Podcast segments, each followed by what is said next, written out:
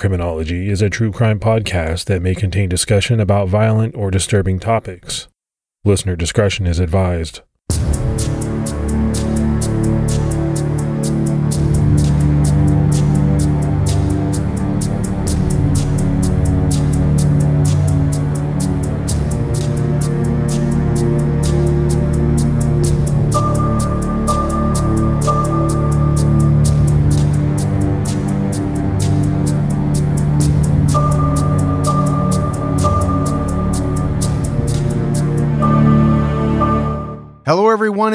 Welcome to Criminology episode 143. I'm Mike Ferguson.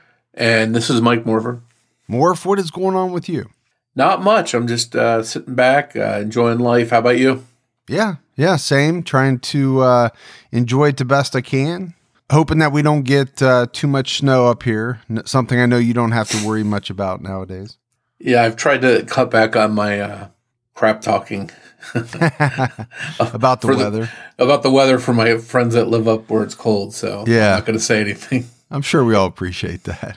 We continue to see some great Patreon support. Let's give some shout outs. Susan Koo jumped out to her highest level. We had Gabrielle Vance, Diana Perez, Chris Grassel, Playman, and KP. So that's a lot of great new support. We really appreciate it. Yeah, thanks to all of you for that support. It goes a long way to helping us get this show out. And for anyone else that would like to support criminology, you can do so by going to patreon.com slash criminology and signing up. All right, Morph, in this episode, we are talking about Samuel Little, who in recent years was confirmed to be America's most prolific serial killer.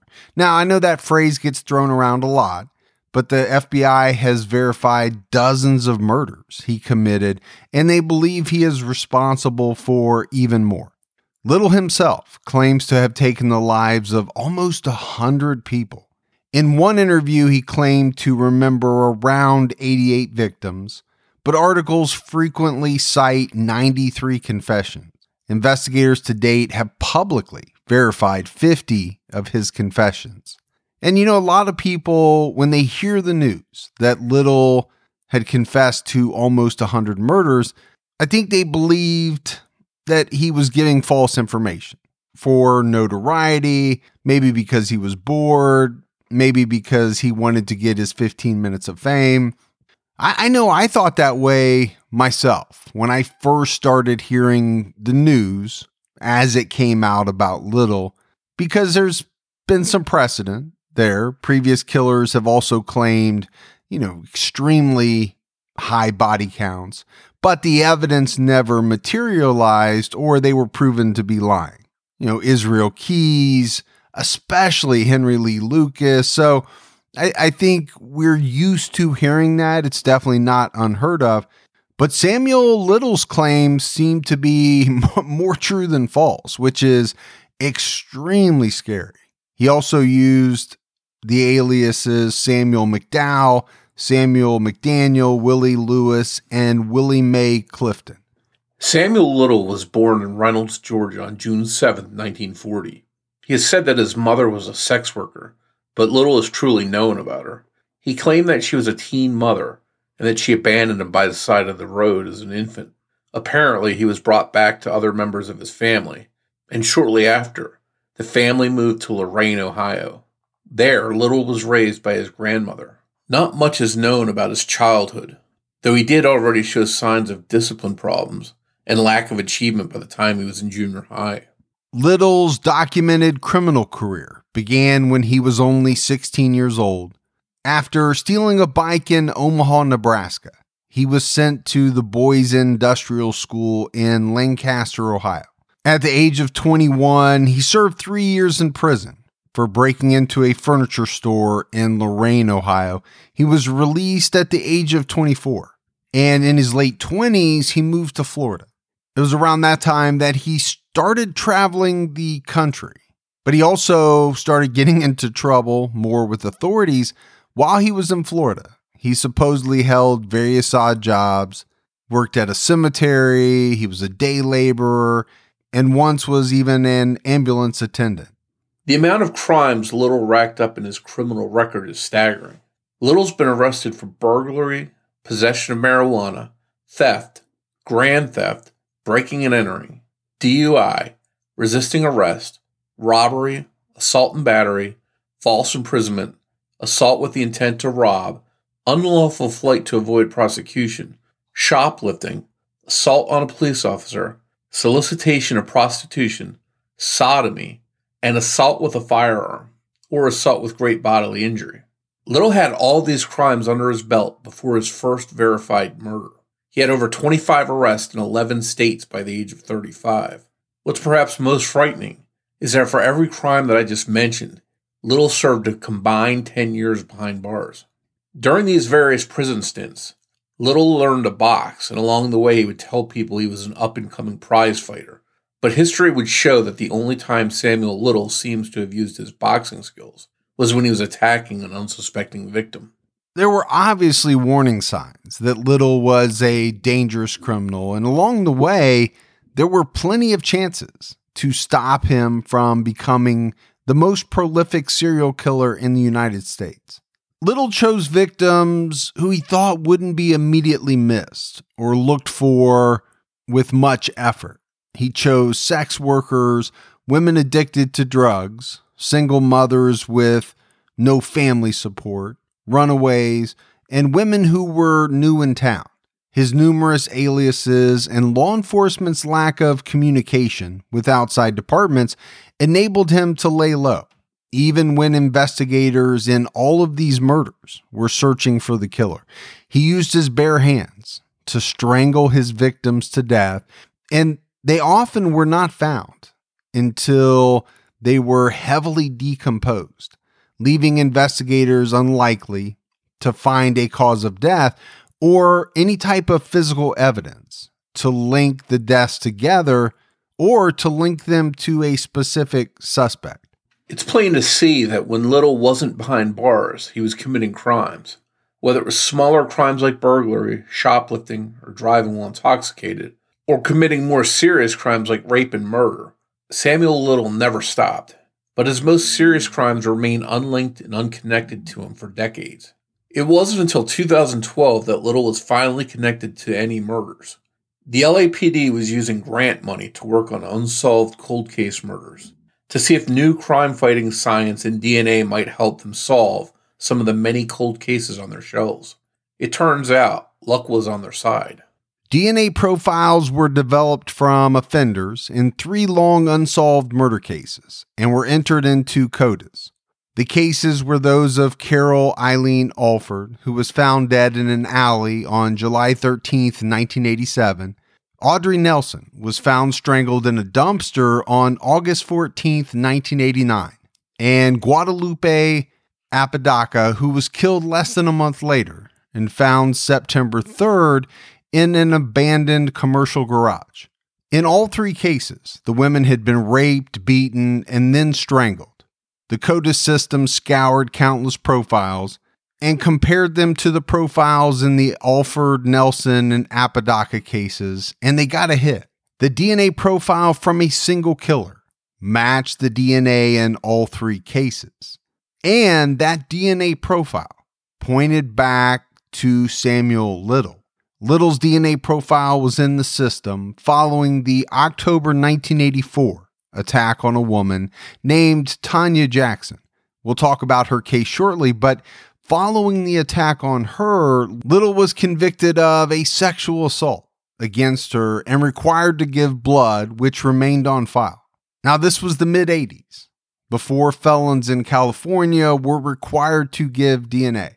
And DNA really was in its infancy at this point, but those found guilty of sex offenses were required to give blood samples, which remained on file. Later, DNA was extracted from those samples and uploaded to CODIS, including Samuel Little's. So, LAPD investigators had the name of the killer of these three women, Samuel Little. But they had a problem. They didn't know where Little was. He was a gypsy or drifter of sorts and was always on the move. Little was finally tracked down in Kentucky. Police found that he had been having Social Security payments deposited to a prepaid Walmart card and it had been last used in Kentucky, so they focused their efforts there with the help of Kentucky authorities. Little was located at Wayside Christian Mission, a homeless shelter in Louisville, and extradited to Los Angeles to face charges for an outstanding California drug charge. Little was sent to Los Angeles County where he sat in jail. While he was in jail, investigators were building a solid case against him for the murders of the three women. Once officials felt they had enough of a case against Little to convict him, he was charged with the three murders and went to trial. On September 25, 2014, Little was found guilty of the murders of Apodaca, Alford, and Nelson. He was sentenced to life in prison with no parole. Even on the day of that guilty verdict, Little maintained his innocence. That could have been where the story of Samuel Little ended, but he had other ideas. In 2018, almost four years after going to prison for the three murders, Little himself sought out officials and began confessing to crimes he hadn't been charged with or really even connected to. He asked investigators for art supplies so that he could draw and paint portraits of his victims to help identify them. He gave these confessions in return for a relocation. Most of these crimes that Little took credit for occurred between 1980 and 1999. At first, investigators were skeptical of his claims, but throughout the fall of 2018, Little confessed to many more murders. In fact, he claimed to have killed more than 90 people across a dozen states. Investigators began checking out Little's claims, and to their horror, they verified he was telling the truth. On November 27, 2018, the FBI announced that their Violent Criminal Apprehension Program, or VICAP team, confirmed that 34 of Little's 90 murder confessions were valid. They also confirmed that they were continuing to try and match the rest of his confessions to murders and suspicious deaths. And apparently, Morph Little was a pretty decent artist. He was able to sketch out his victims, but he had trouble remembering many details associated with the murders. Little said that in addition to wanting to relocate to another prison, he felt sorry for the pain he caused his victims, but at the same time, that thinking about them was the only thing that brought him pleasure. He called his victims his babies, and he said he loved them. It was also clear to those who interviewed him about his crimes that reliving them made him feel alive. He became animated and talkative when describing things like how to break a neck bone or boxing. Little claimed that his first victim was 33 year old Mary Brosley. Mary disappeared while traveling by bus from Palmer, Massachusetts to Boston on June 12, 1970. Apparently, Mary left on her own and traveled to the Miami Beach area of Florida at a bar on New Year's Eve, December 31st, 1970. She had the misfortune to meet Samuel Little. Her body was found in the woods in Miami Dade County on January 24th, 1971. Medical examiners couldn't find an exact cause of death due to the state of decomposition, but the alcohol level in her brain was possibly high enough to be fatal. Investigators knew that foul play was involved in Mary's death, though, because both of her legs were in one hole of her underwear, and she was buried in a shallow grave. Even if she had died of alcohol poisoning, she couldn't have buried herself. Little told investigators that Mary left her family due to alcohol issues, which her sister would confirm 47 years after her murder. He also remembered that Mary had a limp.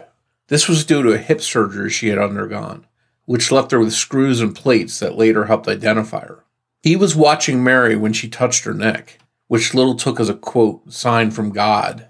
He also correctly recalled her sundress and necklace, leaving authorities confident that Mary Brosley was indeed Samuel Little's victim. His first will have to take his word. Little admitted to investigators that in the early 1970s, he met Karen O'Donohue outside a facility for the mentally ill in Miami. Like Mary Brosley, O'Donohue went missing from Massachusetts. She vanished in 1969 and has never been found. But little knew details about her, such as her having menstrual irregularities and that she had been a nurse in the Air Force before being discharged for substance abuse issues. He described her as slow and depressed. One of Little's sketches looks very much like a photograph of Karen O'Donohue. Since Karen disappeared from the same area of Massachusetts that Mary Brosley did and also had substance abuse issues, this left some investigators to wonder if the pair traveled to Miami together. Now, they don't know the answer to that, but authorities are confident that Little is telling the truth about killing both women. Martha Cunningham was a 34 year old woman from the Knoxville, Tennessee area who Little claimed he actually liked. She vanished on New Year's Eve, December 31st, 1974, while on her way to a church service. Somehow, she wound up with Samuel Little. He recalled that Martha, as he remembered her, had seizures, and authorities were able to confirm with her sister, as well as the medical examiner's report, that she was epileptic and took seizure medication. Little also remembered that she had a child, but he said she had a nine year old son. Martha actually had a teenage daughter. Her family insists she was not in any way a sex worker, but Little claimed that she actually was. Martha's bruised body was found in January 1975, nude below the waist. Some personal belongings, like her purse and jewelry, weren't with her. But despite this, authorities ruled the death as being from natural causes just the very next day. Little says that when he tried to kiss Martha, she rejected the advance and they began to struggle. He pulled down her underwear while he had her pinned and after he started strangling her, she had a seizure and died. Martha's sister received a call from an unknown male a few days before her body was found, and the caller told her where her sister's body could be found. It's unknown whether or not the caller was little, but he was still in town when Martha's body was discovered in some brush on the side of the road. On September 11th, 1976, Pamela Smith frantically pounded on someone's door in Sunset Hills, Missouri. She was pleading for help. Her hands were tied behind her back. She was nude from the waist down. Pamela told authorities that in St. Louis, Samuel Little had attacked her from behind and strangled her with an electrical cord, forced her into his car, and beat her until she lost consciousness. He then drove her to Sunset Hills, where he sexually assaulted her. He had bitten and sodomized her. The police found Little in his car right where Pamela said she had escaped. Her clothes and jewelry were still in the vehicle, but Little denied raping her, saying that he had only hit her. Little was charged and convicted of assault with intent to rape, but he was only sentenced to three months in a St. Louis County, Missouri jail. After what was basically less than a slap on the wrist, Little was free to harm many more women. And more if we talked about it right up front, right? There would be a number of chances to stop Samuel Little. And this is something that, you know, I see in so many different cases. When you're talking the 70s, even into the 80s, it seems as though these crimes against women, which you look at and you say, okay, these are very violent sexual crimes, the punishment just wasn't there. It, it, it boggles my mind. It's a good thing that over the years they finally took these kinds of crimes seriously enough to adjust the punishments for them and and make people face harsh consequences for doing that kind of stuff. because they should. These are very violent, vicious crimes. And, you know, you look back and you say, okay, do three months in county jail. Well, where's the deterrent there for a person like Samuel Little or any of these individuals to not then get out and go on to commit additional sexual type violent crimes. It's just not there. On June 25th, 1977, 17 year old Dorothy Gibson was found murdered in downtown Miami along some railroad tracks. Gibson was a runaway and had agreed to have sex with Little, but instead of paying her for her services, he strangled her outside of a hotel. He left her body in some bushes behind the hotel. A man named Jerry Frank Townsend was tried and convicted for her murder, as well as the murder of a 44 year old woman named Wanda Verga, whose body was found in the same area in 1979. Townsend had an IQ of 58 and had falsely confessed to six different murders, including Dorothy's and Wanda's. DNA eventually ended up clearing him of the crimes, and he was released in 2001 after serving 22 years. Yet another serial killer, Eddie Lee Mosley, was responsible for two of the murders Townsend confessed to, but Dorothy Gibson is believed to be a victim of Samuel Little. Isn't it amazing that we live in a world where you can get anything you need when you need it right to your door? With DoorDash, you can get pretty much anything. And whether you're sick and you don't feel like getting out of the house, DoorDash has you covered. Maybe you're at a party and you run out of alcohol or ice or something like that, but you want to keep that party going. You need a little assist. DoorDash has you covered. Sometimes my wife and I, we just don't feel like making dinner. We're tired we want to watch a show, that's when we hit DoorDash. DoorDash makes it easy to get the food that you want without all of the hassle. And I'm always amazed when I go on DoorDash by the selection. You know, whether you're in the mood for fast food or something a little fancy, maybe a nice steak. I know around me, they have just about everything. The hardest part for my wife and I is deciding on what we both want. That's the only trouble we ever have. DoorDash, your door to more. Download the DoorDash app now to get almost anything delivered. Must be 21 and over to order alcohol. Drink responsibly. Alcohol available only in select markets. In January 1978, the body of 34 year old Julia Critchfield was found in Saucier, Mississippi. She had been thrown off a cliff and was at the bottom of a ditch. The mother of four had been strangled by Little's hands. It's believed that Julia either left with or got a ride with Little after leaving a bar called Chris's Lounge. Little told authorities a few details that he could only know if he was telling the truth about killing her, and admitted to throwing her body from the cliff. In September 1978, 19 year old Evelyn Weston's body was discovered near Fort Jackson, South Carolina. Unlike most of Little's victims, Evelyn had been shot in the head. Now, his confession doesn't line up perfectly, but he remembers a military base nearby he has the correct time frame and some other details that police believe only her killer could have known. Weston was also very similar to Little's known victim type. She was young, black, and had somewhat of a troubled life. Little directly confessed to her murder, but it's unknown why he used a gun to kill her. And I think this is important, Morph, because it opens up the possibilities that there are a number of additional murders committed by Little with a different MO, a gunshot wound rather than strangulation, asphyxiation that he never even confessed to for whatever reason. Now, I think a lot of people would say if he's going to confess to 90 or 100, why would he leave some out? But to me, that's it's part of the mystery of Samuel Little. Yeah, and I think we talked about a little bit too that he couldn't remember all the details.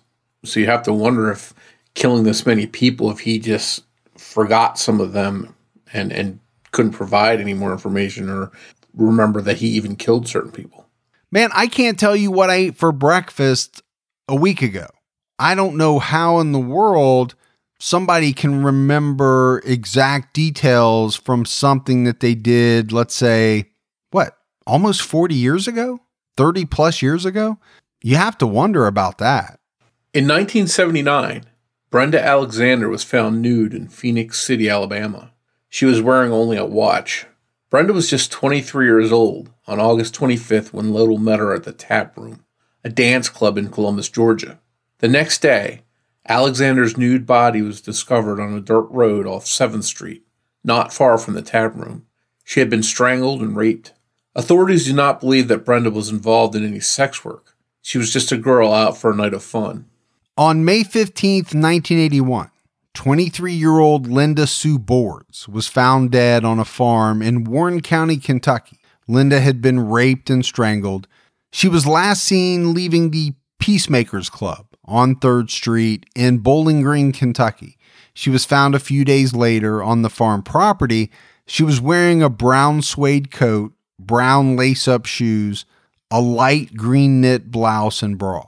In September 2018, it was discovered through the use of a database that Linda's murder matched Samuel Little's MO. Little was indicted months later for Linda's murder by a Warren County jury, but the case never went to trial.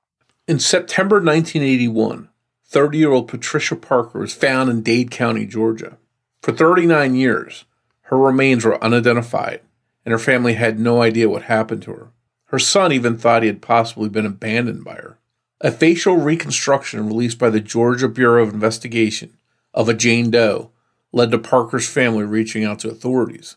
She was positively identified, and soon after, investigators were able to match up one of Little's stories to her murder. Parker had the misfortune to meet Little at a club in Chattanooga, Tennessee, and he left her body in Georgia.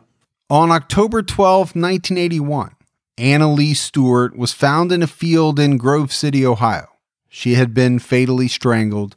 Anna was a mother of three young sons from Cincinnati. She disappeared on October 6th after getting out of a taxi outside of General Hospital. She had mentioned to the driver that she was going to visit her sister in the hospital.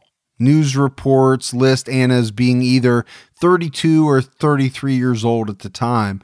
Little admitted that he killed her in Cincinnati and put her body in the car while it was raining.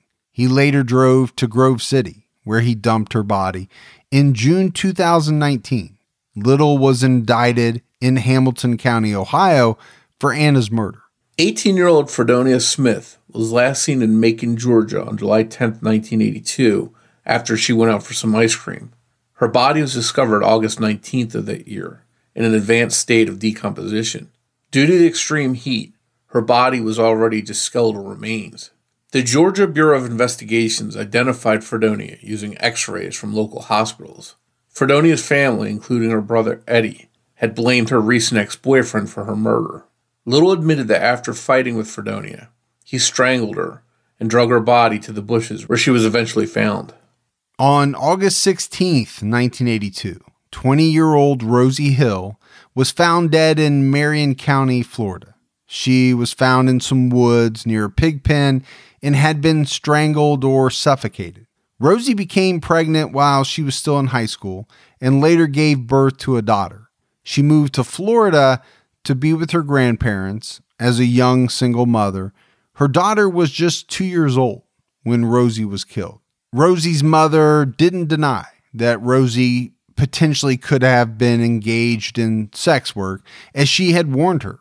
She was involved in something she couldn't escape unless she went home.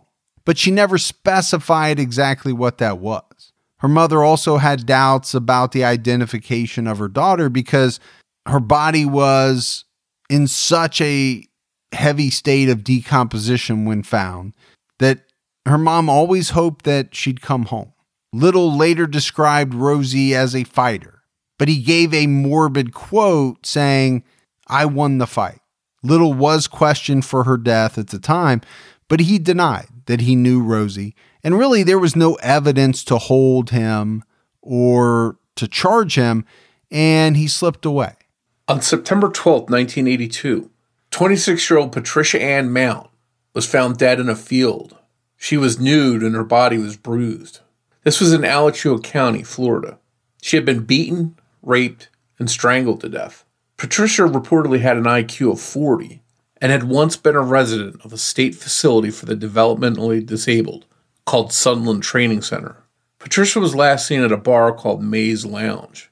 The owner of the bar told investigators Patricia had been dancing with a light skinned black man and soon left with him. The owner later identified that man, who was going by Samuel McDowell. They had no idea at the time that McDowell was actually Samuel Little. He was arrested and actually went to trial as Samuel McDowell for the murder of Patricia Mount. The jury for this trial deliberated for less than 30 minutes, after which Samuel Little, aka McDowell, was a free man. He left the area in search of more victims. Melinda LaPree was a 22 year old runaway who ended up in Pascagoula, Mississippi. with a boyfriend who acted as her pimp. She was found dead in October 1982 in a severe state of decomposition, leaving no physical evidence to help solve her murder.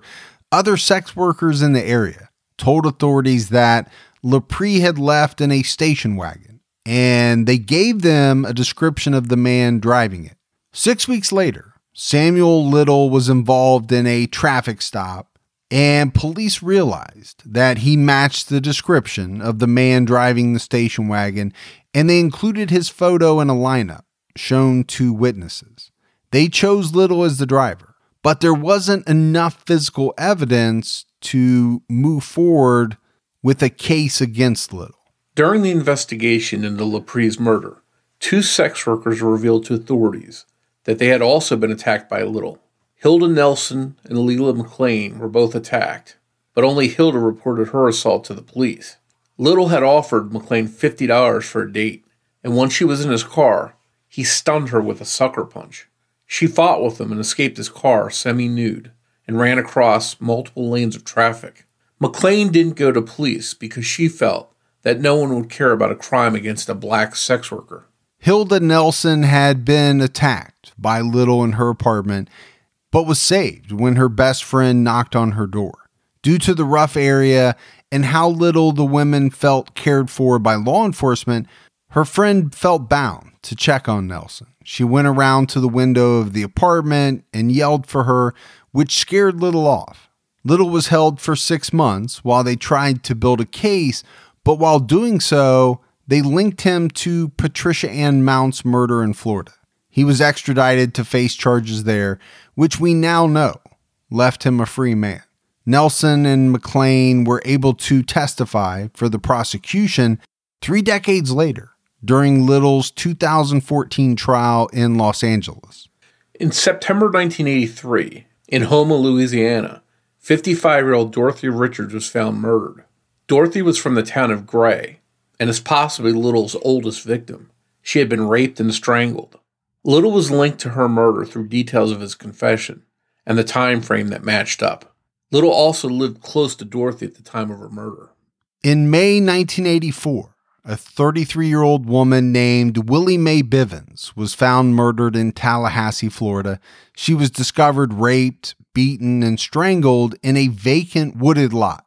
The last time that Willie Mae was seen alive was on May 12th, as she was getting into a 70s style car driven by a man, Samuel Little confessed to her murder, and her case was reopened in early 2020. In 1985, a homeless man named Eddie Harris was convicted in Willie Mae's case on a lesser charge of manslaughter on what was described more as relatively weak evidence. He was sentenced to four years in prison, but was released for time served. And I think this is the other thing that really scares me. As you're going through this case, you can see where a number of individuals were falsely convicted of some of Little's known murders.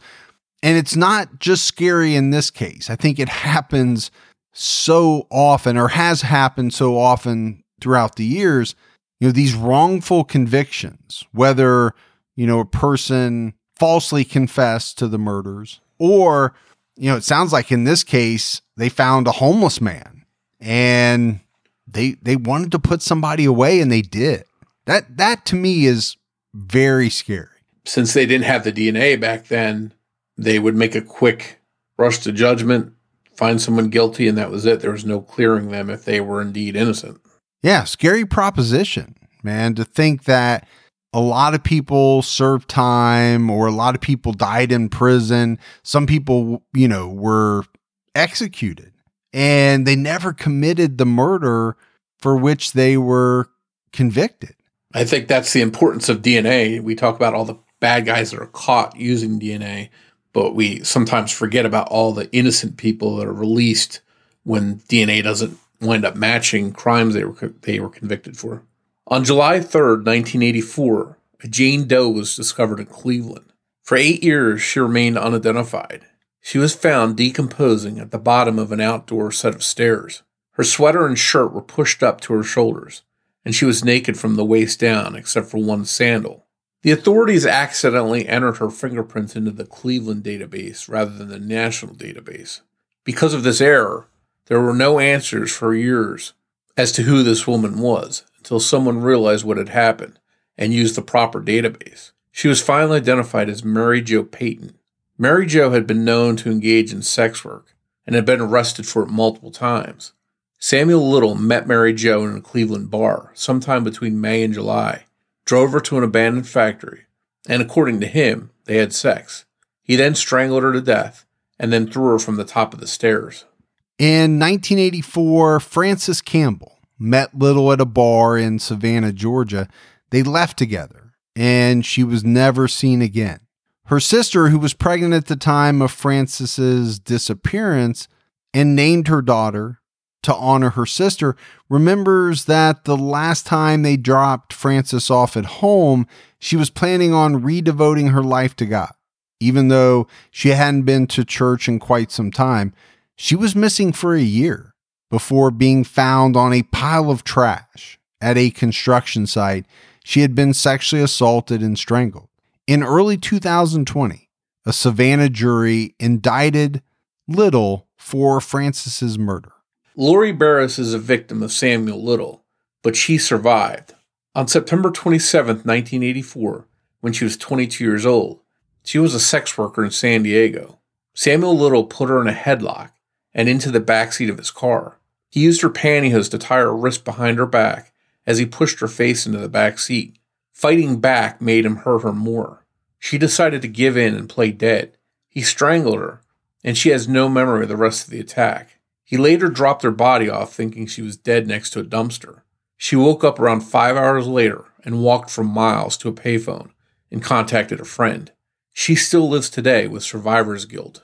Just one month after the attack on Lori Barros, on October 25th, 1984, Little was caught by authorities. Around 5 a.m., he was literally in the act of attacking a woman. His car, parked in a vacant lot, matched the description of the car Barros had been shoved into and attacked in. The police shined their headlights onto his car, and Little's head popped into view as he jumped out of the car. He was flustered, fumbling with his zipper, and he was trying to convince the officers that he and his wife had been having sex and everything was fine. Officers spotted that Little had scratches on his throat and what appeared to be a spot of blood on his shirt. They immediately arrested Little and checked his back seat. That's where they found Tanya Jackson, who we mentioned earlier. She appeared to be dead until all of a sudden she started gasping for breath. She had been beaten so severely that she couldn't see, but when she realized that the police were there, she was able to tell them that Little had raped her. For this attack, Little was charged with rape as well as assault with great bodily injury. Having been connected to both the Jackson and Barros cases, Little was tried for both attacks together with false imprisonment added for the attack on Barros. Little was sentenced to four years in prison and served only two and a half years before being paroled. But it was due to this arrest that Little's blood was collected and saved.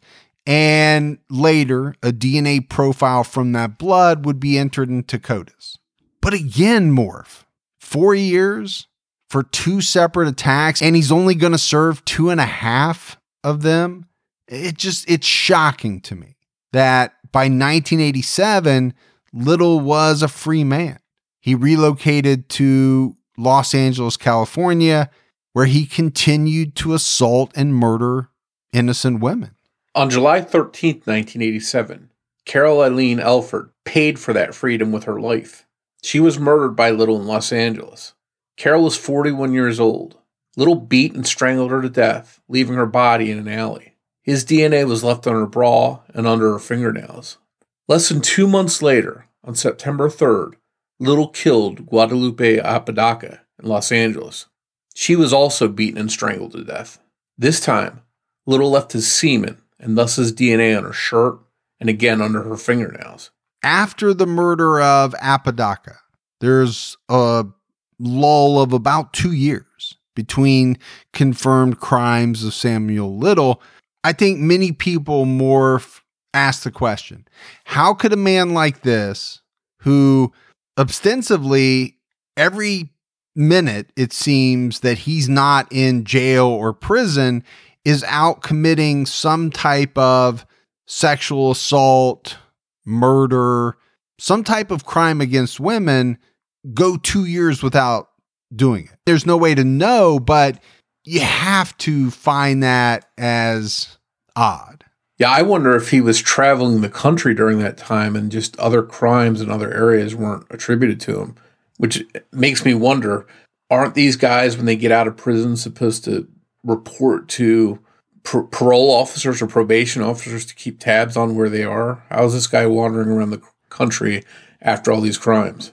And, and to me, this goes back to the 70s and 80s. I mean, case after case of really bad individuals committing, you know, crime after crime after crime. Yeah, sometimes they're caught, they're they're put in jail, they're put in prison, but the sentences were so light that you know they're back on the street in no time.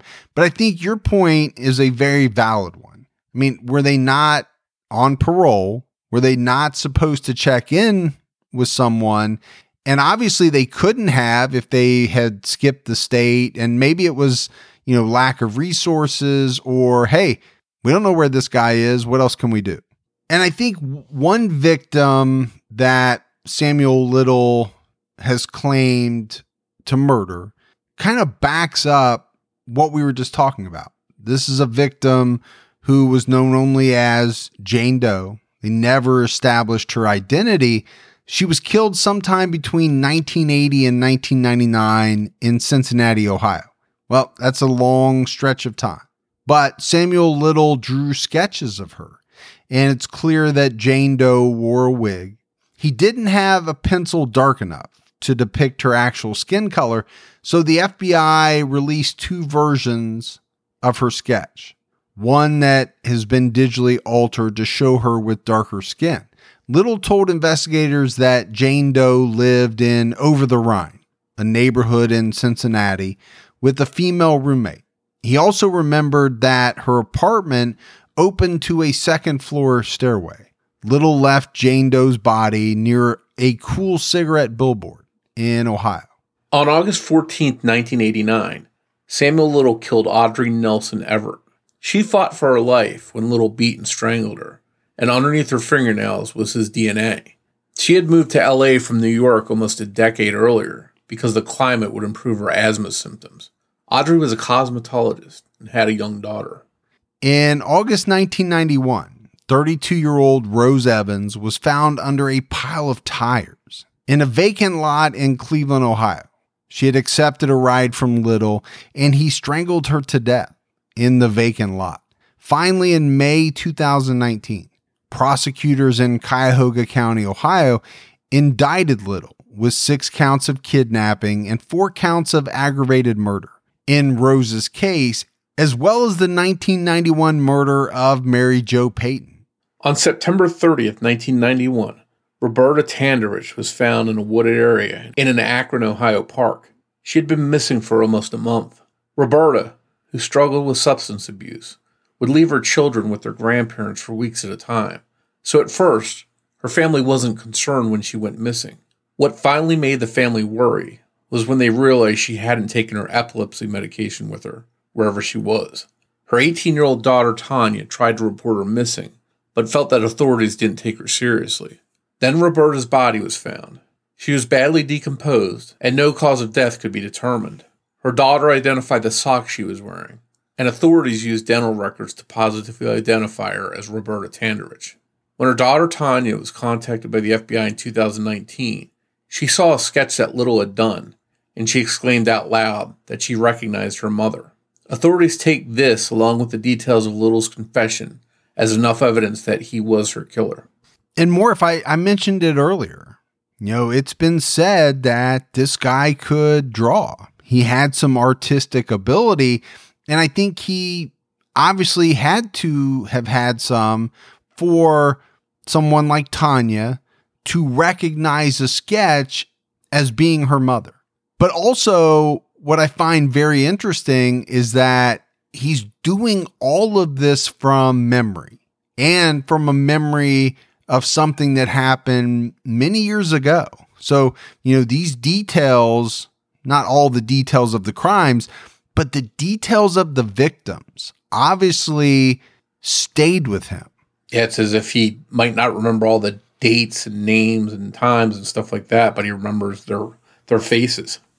And I just wonder how much of that is because he replayed these events over and over in his mind. We know that serial killers do this, right? They replay their sexual assaults, they replay their murders, and then they get another sense of sexual gratification sometimes.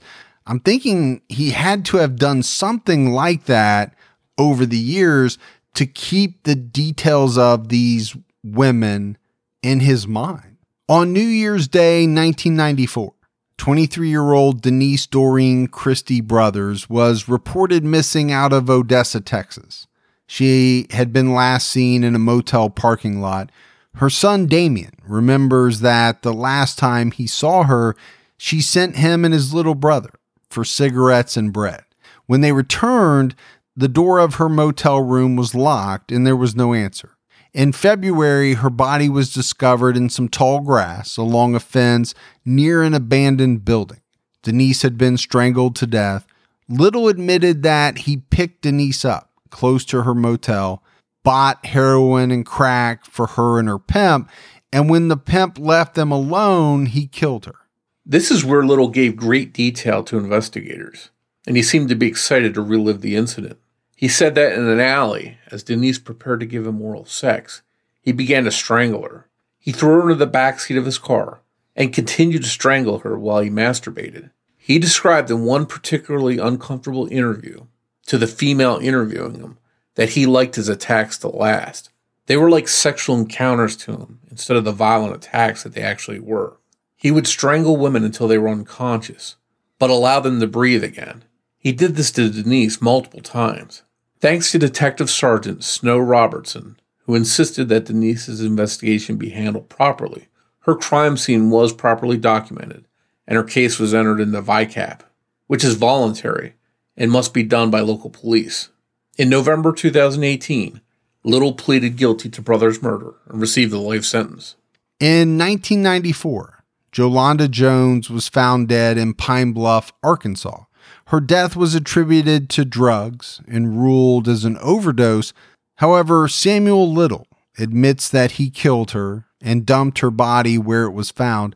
The details he revealed have not been made public, but Jolanda is apparently among the victims he drew portraits of.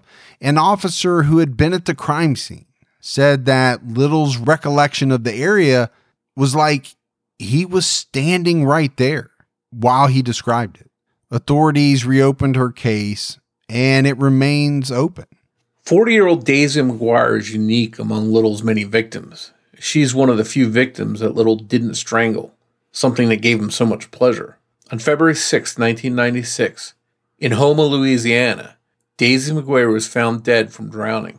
On the surface, it may not sound like one of Little's murders, but he was able to describe her last meal, which matched her stomach contents red beans, and rice. He also knew that Daisy always carried a Bible. Just like Martha Cunningham, Little described genuinely liking Daisy McGuire, delaying a trip to another state to spend more time with her. Her brother Bobby believes Daisy was introduced to Little through a family friend and says that he met Little once, and now when he sees his picture, he can remember him walking through the yard with his sister. Sadly, Little's name did come up during the investigation, but he was gone before authorities could follow up and the case went cold for over 20 years. In 1996, 24 year old Melissa Thomas was found in a graveyard in Opelousas, Louisiana. She left home on January 31st of that year to go buy cigarettes at a gas station across the street from the cemetery. Melissa was still fully dressed, and scratch marks on her neck helped prove she had been strangled Little admitted to her murder in 2018 when he asked investigators if they had a cold case murder where a woman was found in a cemetery in a floral dress. Little described his encounter with Melissa, stating that when he was touching her neck, she angered him by asking him if he was a serial killer. In early January 1997, 36 year old Priscilla Baxter Jones was found in the Mississippi River. She went missing weeks earlier on Christmas Eve. She had been raped, stabbed, and strangled.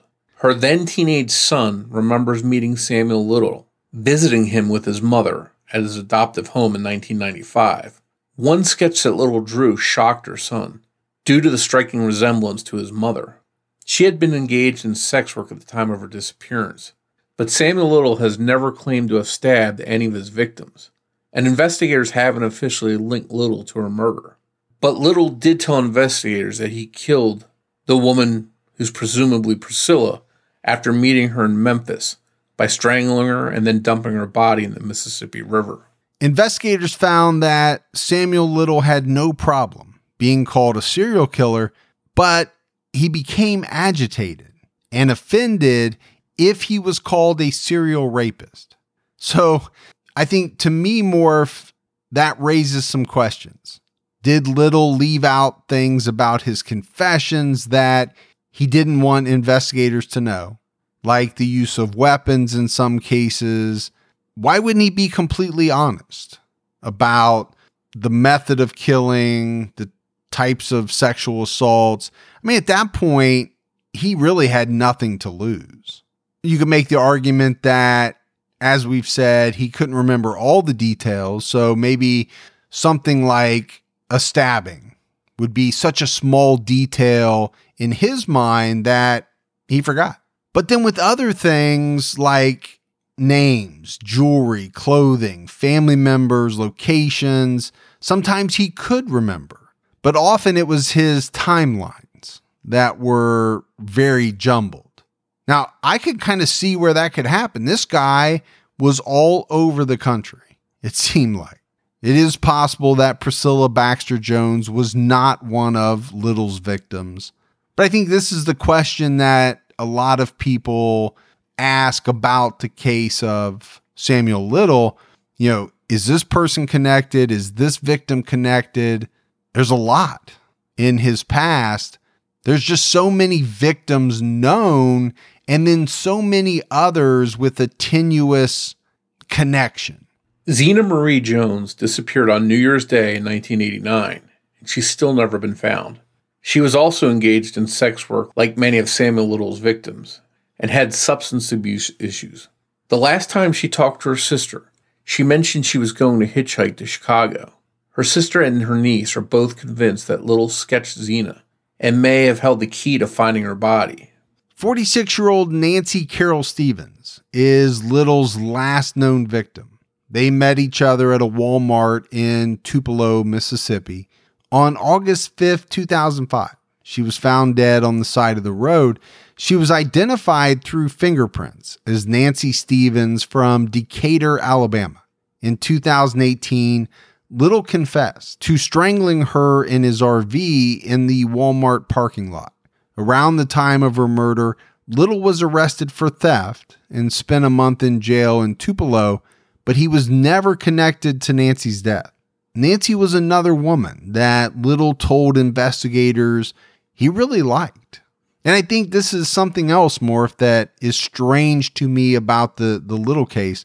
A number of his victims he expressed affection for to authorities. I, I think that's something a little different than what we're used to hearing from serial killers. And so you can ask the question all right, if you like these women so much, what caused you to kill them? He likes them, but he lacks the empathy to to not harm them. It's very mind boggling. Or he liked them, but they did something to trigger him and he ended up killing them. On the surface, you may think Little was a sex star loner, and that partly fueled his sexually motivated murders. But Little wasn't alone all those years. His longtime girlfriend, Aurelia Jean Dorsey, is now deceased. She was in a relationship with Little, during many, but not all, of his murders. Jean was skilled at shoplifting and used her abilities to support herself and Little for many years while they traveled around the country. Her death from a brain hemorrhage in 1988 led to many of Little's arrests for things like petty theft and shoplifting. She taught him how to steal, but he was never as good and would often get caught. Little's confessions indicate that Jean wasn't involved in any of his murders and was asleep during the time he committed most of them. In 1971, Little and his then girlfriend Lucy Madero were arrested for robbing a gas station in Cleveland. Lucy planned to testify against Little and told her cellmate, Jean Dorsey, about her plans. Somehow, due to holes in the ceiling and walls of the aging jail, Jean was able to inform Little of Lucy's plans, although they had never met. His lawyers were then able to prepare for Lucy's testimony during the 1972 trial, and Little was acquitted of the robbery. Once Jean was released from prison, she and Samuel Little were together until her death. He admired her loyalty, even though she was 30 years older than him. And he said he didn't find her particularly attractive. News of Samuel Little's confession shocked the nation as more and more details of his brutal murders came to light. Little died just before 5 a.m. on December 30th, 2020, at a hospital in the Los Angeles area. He was 80 years old. His cause of death is currently still undetermined, but Little was in poor health while in prison and likely died of natural causes. At some point, he had to have a toe amputated and wore special orthopedic shoes afterward. He used a wheelchair, was a diabetic, and had heart problems, with at least one heart surgery in his past. In 2017, long before his death, investigators already believed they were running out of time to solve cases he was connected to because of his age and health condition. Some serial killers, like the Golden State Killer, had special knowledge of law enforcement procedures that helped them get away with their crimes for many, many years. Definitely long enough to become serial killers. Others, like Ted Bundy, used their charm to stay under the radar. Samuel Little preyed on vulnerable victims, many of whom were women that many people didn't notice or pay attention to due to their lifestyles. Some of them had really no family that were looking for them. We've discussed 29 murdered women and five women who survived attacks by Little. He's confessed to many more murders, and who knows how many other women may have escaped him. But to me, Morph, as we wrap up this case on Samuel Little, you know, unlike the Golden State Killer, unlike some of these other serial killers, I don't know that Samuel Little was so skilled as a as a criminal, as a as a murderer that he was able to get away with, you know, all of these things. We talked about it. The guy was caught so many times. And if he would have served the time that I think everyone listening believes that he should have served for some of these very heinous crimes, then likely he's not out to roam the country looking for victims. That's one thing about this case that I really struggle with. It, you know, these light slaps on the wrist for what are really unspeakable crimes. He's out in a year or two on to find his next victim. But he's not alone in that. I mean, you know, a lot of the serial killers that we've covered from the 70s and 80s often had the same experience. I mean, it's not like they were so smart that they were never caught for anything. They were caught, they just did such little time that it was not a deterrent for them to get out and go on to commit more crimes. I go back to the fact that after he was released from jail for these various crimes, that there wasn't an effort to keep better track of him and keep him from going from state to state. And maybe a listener out there can let us know for sure, but I've always thought that when you get out of prison that you're not allowed to cross state lines. Um, but he apparently had no problem doing that because he was all over the country. Well, I don't think you were supposed to even back then. But, you know, like I said before, if you've got a parole officer and the parole officer can't find you back in the 70s or 80s, what were they going to do?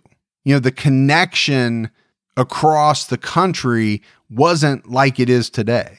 You know, I just don't know that they were going to put in the effort or really had the opportunity or the technological advances to track down a guy like Samuel Little, especially a guy who was using a number of aliases. I think the sad part is there could be a lot more victims out there of his, and unless DNA or something solid like that comes to light, they might not ever be linked to Samuel Little and they might remain unsolved. Yeah, I think that's the the big overriding question in this case. What's the true extent of Little's crimes? You know, as we were talking about individual crimes, we said he was indicted in a number of jurisdictions, but obviously we know he died in, in 2020. So what do they do? They can't try him now, obviously. Do they consider some of these unsolved cases solved and close the case because they believe that the evidence points to the fact that Little committed the crimes? I think there might be some of those, but I think there's going to be a large number more, if like you said, where it's just going to remain outstanding. But with authorities thinking more likely than not that Little was involved. So, my feeling is there will always be some unanswered questions in the case of Samuel Little. But what is not in doubt in my mind is that this guy was a predator of the highest order. I think that much is true. Thanks goes out to Sonny Landon for writing and research assistance in this episode. As always, if you love the show but haven't done so yet, take a minute. Go out, give us a five star rating. You can leave a review if you like. Also, keep telling your friends about the Criminology Podcast. That word of mouth goes a long way. If you want to find us on social media, we're on Twitter with the handle at Criminology Pod. You can also find us on Facebook by searching for Criminology Podcast or by joining our Facebook discussion group, which is called Criminology Podcast Discussion and Fans.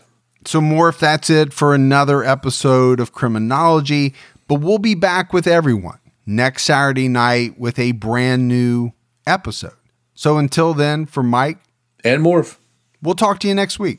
Take care, everyone.